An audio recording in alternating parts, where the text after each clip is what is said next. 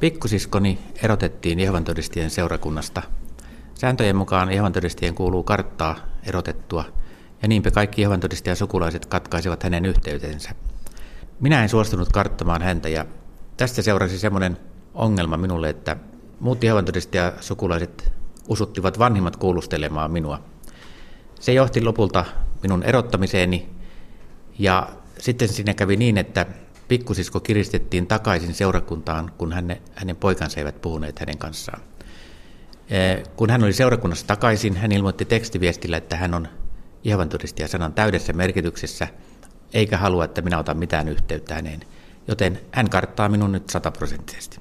Ja niinpä tässä nyt on sellainen tilanne, että se pikkusisko, jota minä en, en suostunut karttamaan, karttaa minua nyt sataprosenttisesti, kun asetelma on päinvastoin, että minut on erotettu. Ja tässä todennäköisesti käy niin, että en tule tapaamaan häntä enää tässä elämässä, enkä, enkä niitä muitakaan Jehovan sukulaisia. Näin kertoo tarinansa entinen Jehovan todistaja Jari-Pekka. Hän on yksi monista ja yksi 64 vartiotornin varjossa teokseen haastatellusta. Kirja antaa äänen entisille järjestöön kuuluneille ja tuo heidän kertomustensa kautta esille uskon yhteisön maailmankatsomusta sekä käytäntöjä ja niiden vaikutuksia.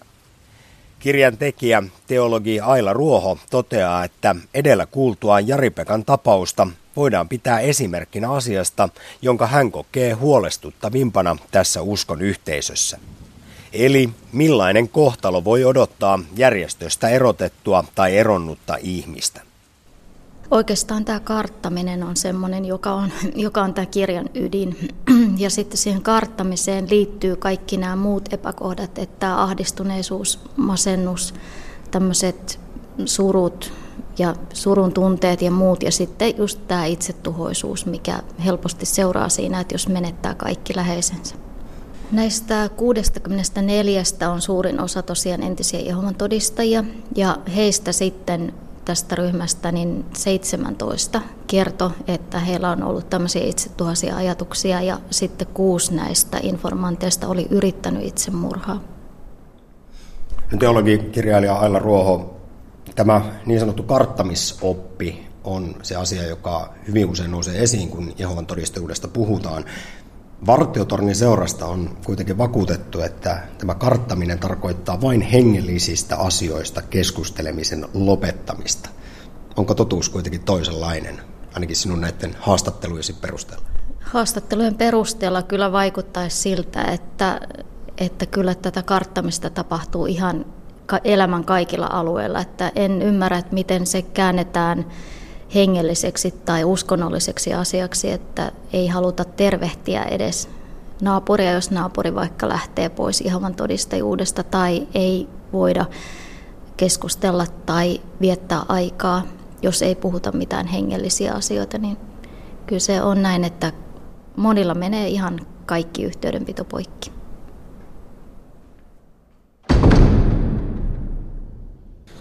vuotiaana mun esikoinen syntyi ja hän syntyi keskosena ja oli aika huonossa kunnossa silloin, silloin tota, heti synnytyksen jälkeen. Ja lääkärit sitten rupesivat puhumaan, että, että tota, hän tarvitsisi verensiirtoa.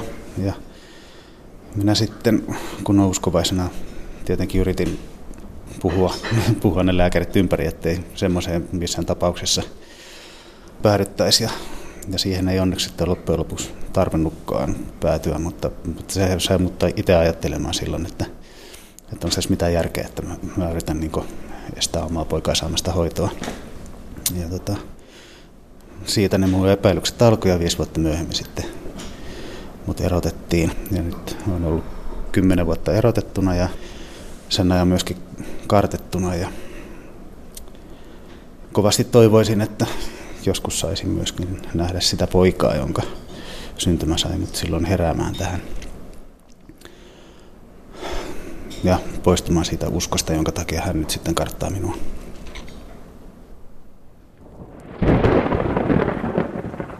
Tämä oli entisen Jehovan todistajan Riston tarina ja koskettava toivomus poikansa takaisin saamisesta. Ero uskonnosta voi siis merkitä eroa perheestä, ystävistä ja tuttavista – koko vanhasta elämästä. Jako meihin ja muihin on olennainen osa Jehovan todistajuutta. Kaikki järjestöön kuulumattomat ovat saatanan ja demonien hallitseman maailman edustajia vailla paikkaa paratiisissa, kun maailmanloppu pian koittaa. Ja painotus sanalla pian. Aila Ruohon mukaan uskontoon liittyy olennaisesti jo lapsuudesta alkanut pelottelu aivan kohta tulevalla Harmageddonilla ja esimerkiksi demoneilla. Millä tälläkin voi olla myös vakavia psyykkisiä vaikutuksia ihmiseen. Se ei varmaan ole tarkoitettu tietoisesti pelotteluksi, mutta kyllähän kun se oppi lähtee siitä, että, että Jehovan todistajuuden ulkopuolella tai yhteisön ulkopuolella vaan ei paha ja pahuus ja nämä demonit, että, että jos lähtee sieltä pois, niin silloin on vaarassa joutua, joutua pahan ansaan. Ja sitten myös tästä harmakedonista puhutaan ja sitä odotetaan, niin totta kai se on näiden ihmisten mielessä, että he alitajuisesti ainakin pelkää. Että sieltä lapsuuden näistä pelkotiloista niin monet informantit on kertonut ihan aikuisuudessa vielä, niin pelkää. Että et jopa ihan tämmöisiä pelkokohtauksia saattaa saada. No Alla Ruoho, kun puhutaan tästä ja sitten esimerkiksi tuosta aiemmin mainitusta karttamisesta, niin voidaanko sanoa, että tässä mennään hengellisyydestä jo henkiseen väkivaltaan? Kyllä, jos tota, lähdetään rajoittamaan ihmisen omaa vapaata valintaa, et, että tota, kielletään oma ajattelu täysin, että ei saa ajatella mitään negatiivista, ei saa tuntea mitään negatiivista ja pitää käyttäytyä tietyllä tavalla. Ja jos sitten käyttäytyy poikkeavasti, niin painostetaan ja ahdistellaan ja pelotellaan, niin kyllä tämä mun mielestä täyttää ihan tämmöisen hengellisen ja henkisen väkivallan tunnusmerkit. Ja henkistä tietysti, mutta sitten kun siihen otetaan se Jumala mukaan, jolla lyödään ikään kuin sillä uskolla, niin silloin se on myös hengellistä väkivaltaa. No Ala Ruoho, ulkopuoliselle tällainen maailmankatsomus ja elämäntapa voi näyttäytyä hyvin ahdistavalta ja julmalta, kuten myös monille entisille Jehovan todistajuuden jäsenille. Miten tämä uskonto pitää ihmisiä sitten otteessaan? Miksi ihmiset siinä pysyvät? Se on varmaan just nämä pelot, mitkä, tai nämä pelot pitää ihmisen mukana siellä. Että siellä pelätään just tätä, että joutuu yhteisön ulkopuolelle, hylätään, kartetaan. Ja sitten tietysti nämä hengelliset pelot, että jos koko elämän on ollut siellä mukana ja lapsuudesta asti on kerrottu, että kuinka maailma on paha ja kuinka ulkopuolella just vaan niin nämä kaikki demonit ja se pahuus ja yhteisössä ainoastaan on tämä hyvyys, niin kyllä se vaatii hirvittävän ison harppauksen, että uskaltaa lähteä sinne pahaan maailmaan niiden pahojen ihmisten keskelle. Teologi Aila Ruoho kertoo lisäksi, että uskon yhteisössä on myös erittäin vahva ilmiantamisen kulttuuri ja jopa velvollisuus. Uskon veljen ja sisarten synnit pitää raportoida seurakunnan vanhimmistolle. Näin ollen monet eivät välttämättä uskalla olla rehellisiä edes omille perheen jäsenilleen, vaikka heillä olisi epäilyksiä uskontoon liittyen. Koska kun tällaiset epäilyt tai muut synnit paljastuvat, niin silloin voi tulla kutsu seurakunnan oikeuskomitean eteen, joka käsittelee jäsenten rikkeitä. Aila Ruoho pitää tällaisia uskonnollisia tuomioistuimia hyvin kyseenalaisina, etenkin jos niiden ajatellaan toimivan Suomen virallisen oikeusjärjestelmän rinnalla tai jopa sen yläpuolella. Varsinkin jos on kyse ihan tämmöisestä rikosasiasta, mitä on ollut esimerkiksi joku raiskaustapaus, niin eihän se ole mitenkään hyväksyttyä, että tämmöisiä asioita käsitellään jonkun seurakunnan sisäpuolella, jos on kyse rikoksista. Ja muutenkin niin tota, tämä on hyvin arveluttava tapa käsitellä näitä tämmöisiä syntejä, että laitetaan esimerkiksi nuori alaikäinen nainen kolmen vanhan miehen seuraan, jotka kuulustelee häneltä sitten vaikka esimerkiksi jotain tämmöisiä seksuaalisia syntejä. Eli hyvin intiimiä asioita ja sitten kaikesta pidetään vielä kirja. Hyvin intiimejä asioita, että, että joskus on sanonut sitä, että, että raamatussa kun Jeesus kysyi synti, tai sanoi tälle syntiselle naiselle, että viisi miestä sinulla on ollut ja tämä, joka sinulla nyt on, niin ei ole miehesi, Niin se meni näin. Ja Jeesus sanoi, että älä enää syntiä tee, mutta tota, jos olisi Jehovan todistajan oikeuskomitea, niin sitten kysyttäisiin, että viisi miestä sinulla on ollut ja mitä olet heidän kanssa tehnyt ja kuinka monta kertaa. Ja, ja mitä tapahtuu. Että uudella on hyvin, niin kuin hyvin, hyvin tämmöisiä arkaluontoisia asioita.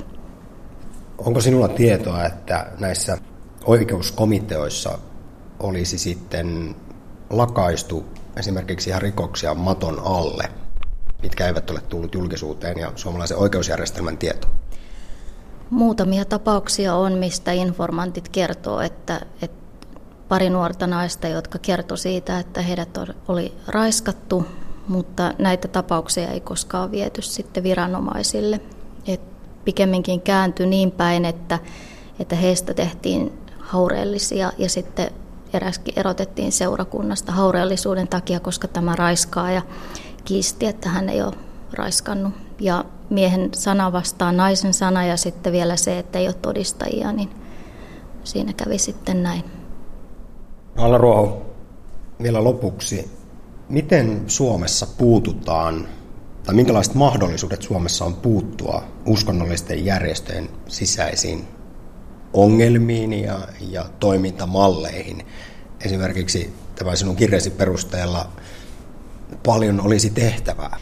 Se on aika haastavaa, koska sitten siinä on toisella puolella tämä uskonnon vapaus, että kuinka paljon uskonto saa itse määritellä omia normeja ja pystyy näitä toteuttaa näitä käytäntöjään. Että jos ei ole suoranaisesti kyse rikoksesta, niin kyllähän saa tehdä uskonnon nimissä aika paljon vaikka mitä, valitettavasti.